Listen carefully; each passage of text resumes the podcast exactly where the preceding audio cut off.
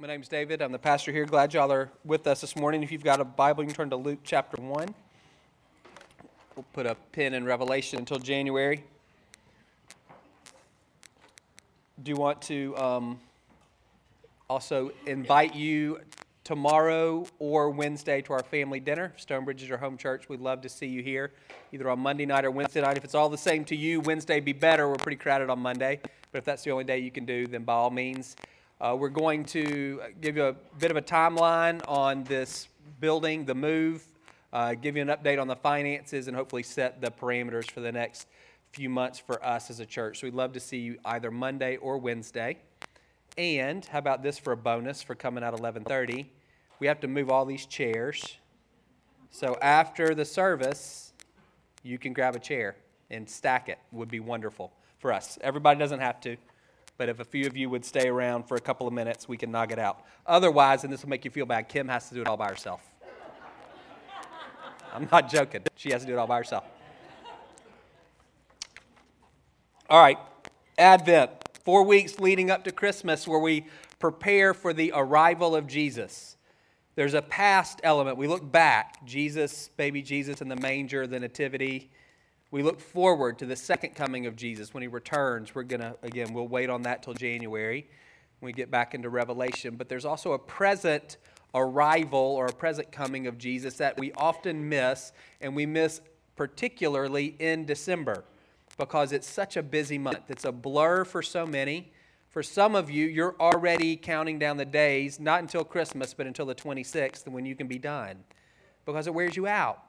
And we can miss what Jesus that Jesus is coming to us. Again, Kim mentioned there's lots of cultural cues that prepare us for Santa coming to town. There's not very many that prepare our hearts for Jesus coming to us and making himself known. For some of us, like the best we can do is we can put the nativity up and that can maybe serve as a bit of a reminder but we look back in order to prepare our hearts both for the present and the future. So, our hope is over the next month we would do that. We're going to talk about some gifts, we'll call them, that Jesus brings to us. We're not going to be able to fully exhaust any of the things that we're sharing, but the hope is that uh, we'll share a few things that will spur you and stir you and maybe help frame this month for you in a little bit of a different way and hopefully awaken you a bit to the reality that Jesus wants to be present to you. He wants to come to you today through the person of the Holy Spirit. So today we're going to talk about hope, huge concept in the New Testament. Again, we're not going to be able to dig into all of it, but there's a recognition, I think, for all of us that we're living in a time, mental health professionals say there's an epidemic of hopelessness in this world, this country that we live in. And it's coming at a time of unprecedented financial growth and wealth. So it's not just that people are struggling to get by, many people are doing better than they've ever done materially, and yet all of the stats that indicate mental health and wholeness are trending in the wrong direction. For decades, the suicide rate was dropping, and it has now reversed and it's begun to climb. And you see this, the quote there from that writer from the Washington Post.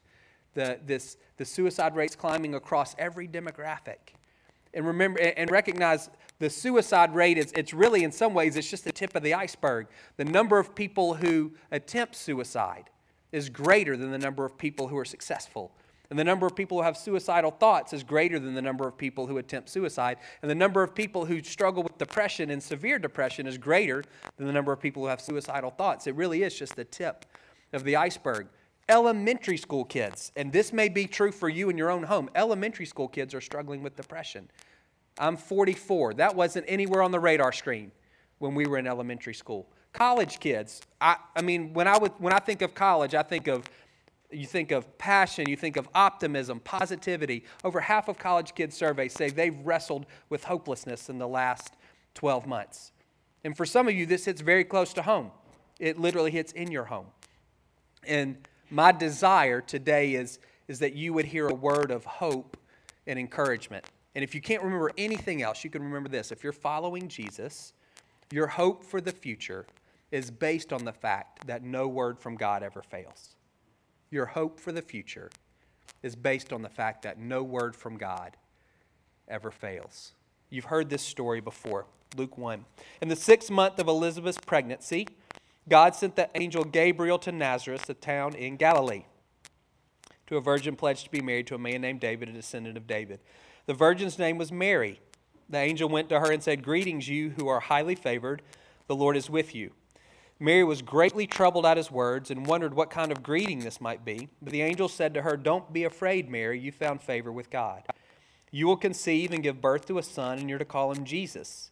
He will be, a, he will be great and will be called the Son of the Most High. The Lord God will give him the throne of his father David, and he will reign over Jacob's descendants forever. His kingdom will never end. How will this be? Mary asked the angel, since I'm a virgin. And the angel answered, The Holy Spirit will come on you, and the power of the Most High will overshadow you. The Holy One to be born will be called the Son of God. Even Elizabeth, your relative, is going to have a child in her old age, and she who was said to be unable to conceive is in her sixth month. For no word from God will ever fail. No word from God will ever fail. I'm the Lord's servant, Mary answered. May your word to me be fulfilled. Then the angel left her. So, uh, again, this idea of hope, it can be a bit of a tricky word for us because I'm just going to call it common hope. I couldn't think of a better word or better phrase. There's a common hope, the way we use the word, kind of an everyday usage of hope. And then there's New Testament hope. And there's some similarities, but there's a fundamental difference that makes a huge, it's a big, it's a large distinction between the two. But it can be subtle. So, both, uh, the way we use hope in everyday language, I'll use it during this talk. I'll slip into it for sure. It's an expectation or a feeling about a future outcome, a preferred outcome, something that we want. New Testament hope, a confident expectation of a better future. They're both future oriented. They both have to do with uh, a desire, a, a, a desired outcome. But that's kind of where, where they begin to diverge. The difference is in the level of certainty. Kind of common hope, everyday hope, it's, it's wobbly. I don't know a better word. Shaky. You don't want to, you can't bank on it. You can't count on it. The reason we actually use the word hope is because we don't know for certain whether something's going to happen. If we know for certain, then we don't say we hope, we say we know. Very different from the New Testament understanding of hope, which is a confident expectation for a better future. It's stable and it's solid, and you can put your weight on it. You can count on it. In some ways, you could even say it's a certainty, although it's in the future. When I think of everyday hope, to me, at, at, on one, it, it, some, sometimes it, it's just wishful thinking. There's, there's nothing solid there. It's rabbit's foot and crossing our fingers and hoping everything breaks the right way. I hope it doesn't rain. I hope Georgia beats LSU. I hope I pass the test. I hope I get a raise. That's how we use the word. New Testament, confident expectation of a better future, much more solid and stable and secure. What, where's that difference rooted in? Common hope, everyday hope. That's rooted, there's lots of variables. And our hope is rooted in our ability to control a sufficient number of those variables to a sufficient degree to achieve the outcome that we want. It's all based on how well we can kind of work the system. I hope it doesn't rain. I have zero control over that. None. I hope Georgia beats LSU. I have zero control over that unless I know a guy who knows a guy who can take out Joe Burrows. I don't know. It's not going to happen. Kirby Smart's not calling me. He's not asking me for any advice. I hope I pass the test. Well, I can study. I can take the mock exam. I can go to the professor's office hours. I can do my part, but I don't have any control over the questions that are on the test or the mood of the man or woman when he or she grades it. I, want, I hope I get a raise.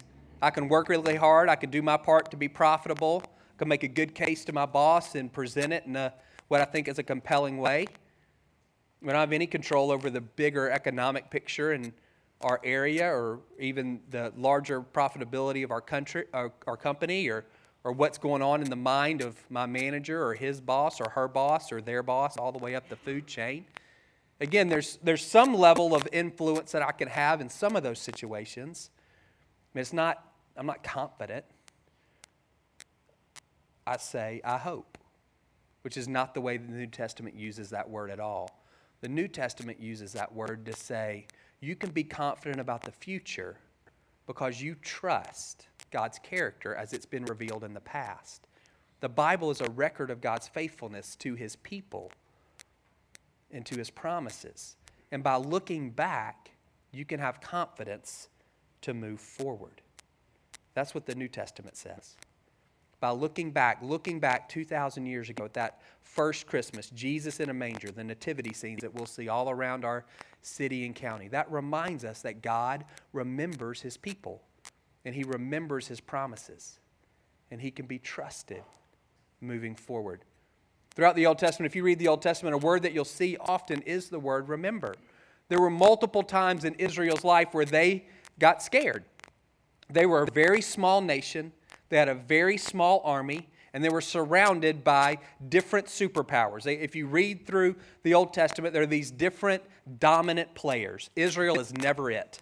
It's Egypt, it's Assyria, it's Babylon, it's never Egypt, it's never Israel. And they're constantly surrounded by these superpowers. They have land that's desirable. And so they're scared a lot. And sometimes they try to make alliances with other nations, which is never a good idea for them. Sometimes they start chasing after other gods, which is not a good idea for them. They get nervous. And when they get nervous, God sends a prophet to say, Remember, remember what I've done in the past. Psalm 105 5. Remember the wonders of the Lord. Remember. And what they're almost always referring to is Exodus, this great deliverance you have a nation of over a million people who've been enslaved for generations to the superpower of the day, Egypt. And God's brilliant idea is to send a, a, stuttering, reluctant leader with a stick and say, You, you're going to be the guy. You're going to lead them out of slavery. Find that story anywhere else in history.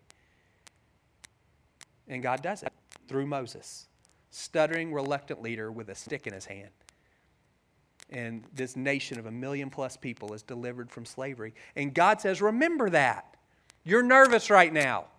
You're scared. You're looking around at the other armies, at the other nations. Remember what I did in the past, and that will inform you for the future. You can have a confident expectation of a better future because you can look to the past and see, I never forget my people. And I never forget my promises. No word from me will ever fail. Psalm 105.5 says, Remember the wonders of the Lord. Psalm 105.8 says, The Lord remembers his covenant forever. We can remember the wonders of the Lord because the Lord remembers us and the promise he's made to us. And Christmas is a remembrance for us. The Exodus doesn't move most of us. We don't most of us don't have Jewish roots. It's not a, we know it's a good story, it's a true story, it's part of our story, but we don't necessarily get moved by that. Christmas is a little bit different for us. That does move us in a way that maybe the Exodus doesn't. And so I think what God would say to you today, if you find yourself maybe careening towards hopelessness, maybe you're struggling a bit with depression, maybe you've wondered, would they be better off without me? Maybe I'm just a burden. Would anybody even miss me if I was gone? Maybe you're moving in that direction. And what God would say to you is remember. Remember what I did remember. That nativity is not just a pretty statuette, it represents reality of me remembering my people and remembering my promise and acting on it. When I was in college, there was a book. It was called More Than a Carpenter by a guy named Josh McDowell. He was an apologist and an evangelist. And we thought, hey, we can argue people into a relationship with Jesus. That doesn't work. But this book, he gave you lots of arguments. And one of them, he quoted a guy named Peter Stoner, who was a mathematician in the 40s in California. And what Peter Stoner and his class did was they said, hey, let's figure out what are the chances that someone would randomly fulfill all of these Old Testament prophecies? Jesus fulfilled over 300 Old Testament prophecies, depending on how you count. 48 for sure. And they said, let's just take eight, kind of a random sampling. You can see some of the prophecies up there. Some of those are easy. Born of a woman, we're all in. Born of a virgin, that narrows the field a little bit. Some of them are things Jesus could do. Riding into Jerusalem on a donkey, anybody can do that. Give me a donkey, I can fulfill the prophecy. Having people gamble for his clothes. Not so much. And so, anyway, Stoner and his class, they take eight prophecies from Jesus' birth and his life and his death, and they say, What are the chances that someone would randomly fulfill those? And they put some, they do some probabilities and some calculations, and they err on the conservative side, and the number they come up with, 1 in 10 to the 17th power.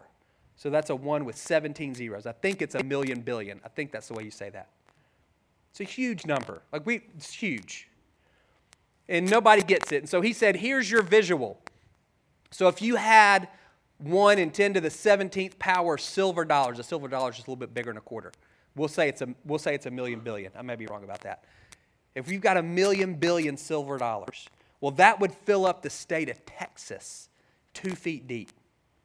And then you take one of those silver dollars and you get a Sharpie and you make a smiley face on it.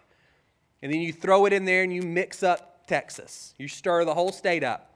Then you put a blindfold on a guy and you say, You go. When you walk as far as you want, you walk for days through the state of Texas. And then when you're ready, you reach down with your right hand and you pull up a silver dollar. And the chances that you pull up the one with my Sharpie smiley face on it, that's 1 in 10 to the 17th. That's 1 in a million billion.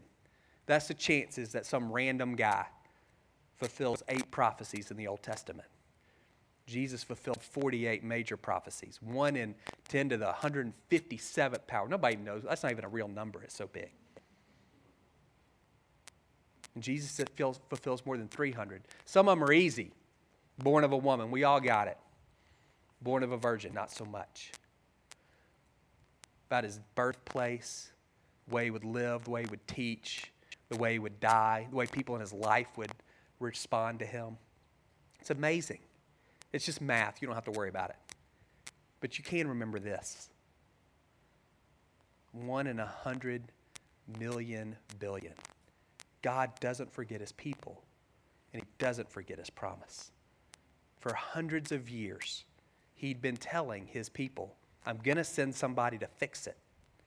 I'm going to send somebody to fix it. I'm going to send somebody to make it right. And his people are wondering, and they're scared, and they're confused, and they're frustrated, and they're faithless. There are moments of renewal and passion and zeal in the midst of all of that swirl of being human. One in a hundred billion. Here comes Jesus 2,000 years ago, born to this woman, Mary, because God never forgets his people. He never forgets his promise. No word from him is ever going to fail. He did that. How much more so can he rescue you from careening into hopelessness? today. We get tripped up on timing, and it's real. I can't make it go away. I wish I could. We get really, the, the timing thing throws us off. Paul says in Romans 8, we don't hope for anything that we already have. If we have it, we don't hope. We're, we're, we're hoping for the future. By definition, hope is future oriented. So these are things that we don't yet have. And yet, we also recognize that hope deferred makes the heart sick. So there's this, we have this tension between hope deferred makes the heart sick. I'm hoping for something I don't have. Paul says that if I hope in Jesus, I won't be disappointed or I won't be put to shame. I won't be ashamed. And for some of us, that's one of the things that gets us with hope. We don't want to look stupid. And Paul says you won't if you hope in Him. And it creates this tension for us. And it's hard to know how to live in that. What happens for many of us is we got disappointed at some point along the way and we shifted from New Testament hope to kind of everyday common hope.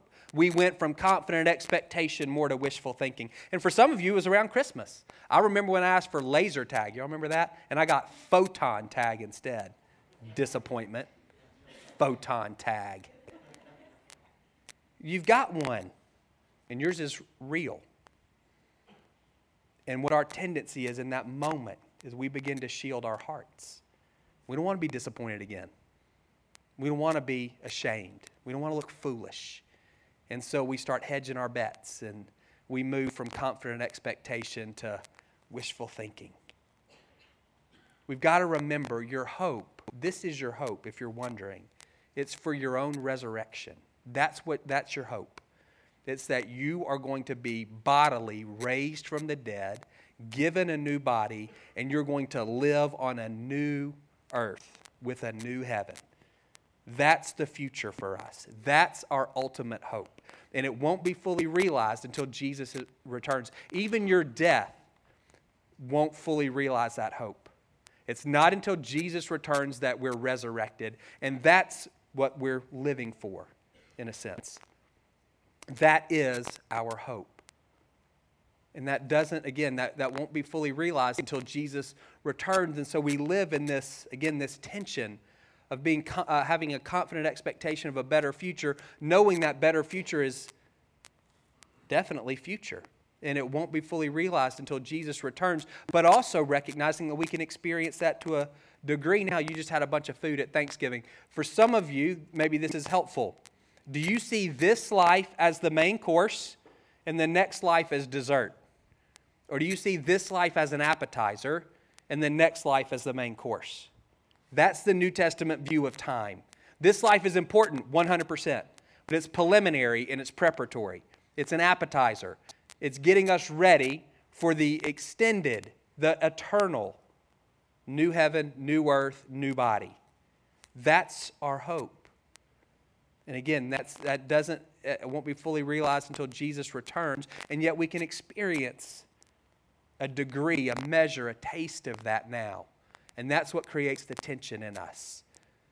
We have a confident expectation of a better future, a better future that we know won't be fully realized until Jesus returns, but we can experience some of the better future now. And the only way to experience, is, to experience it now is to ask God to get involved. And then we risk being disappointed and becoming heartsick because of it. That's why Paul says we wait patiently. That word patiently we've been looking at in Revelation with perseverance. Remember the word to bear up well under difficulty. We wait, bearing up well under the difficulty of living in the tension between now and not yet.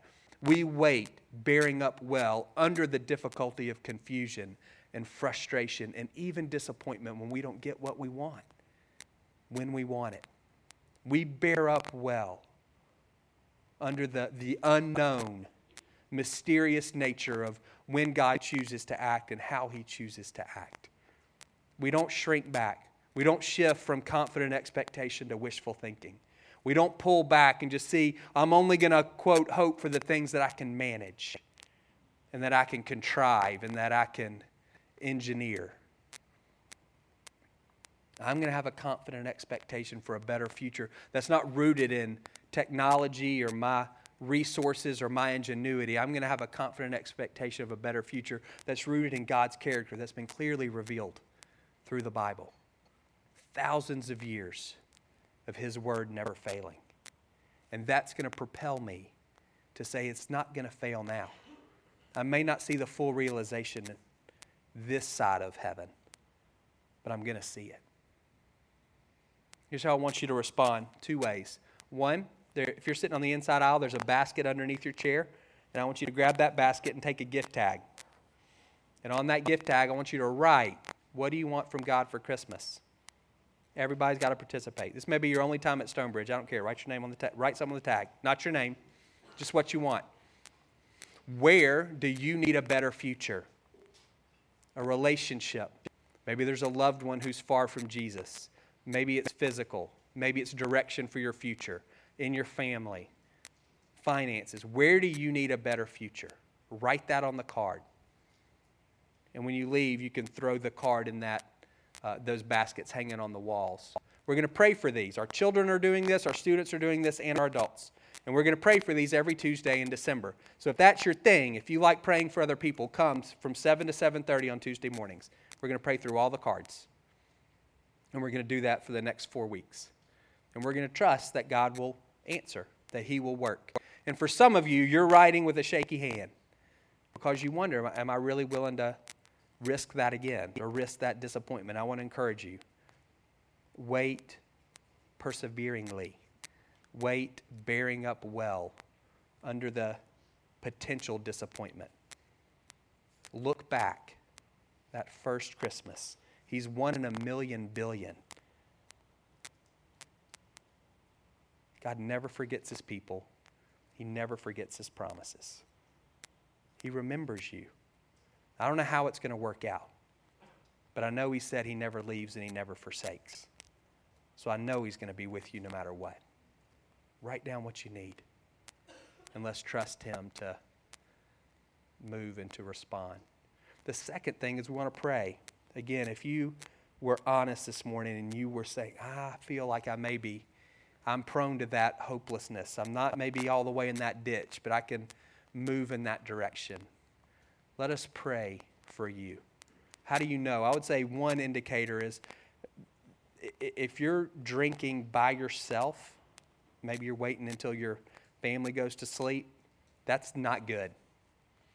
You're, you're trying to numb something through that act. It's not helpful. Let that be a wake up call.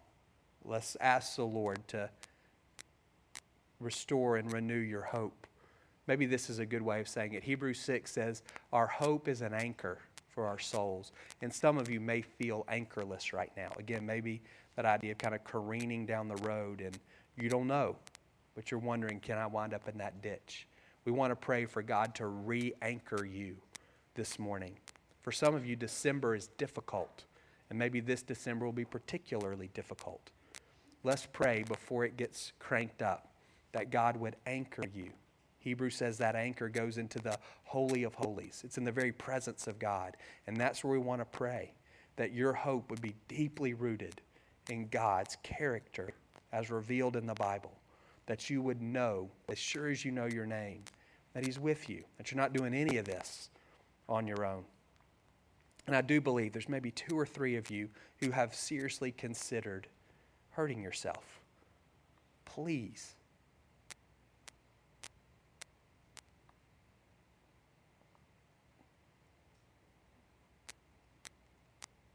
Let us pray for you.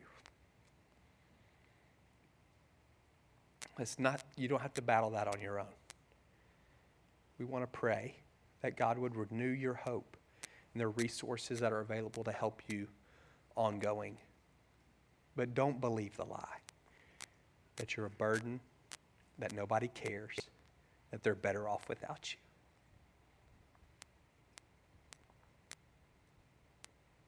Let's pray.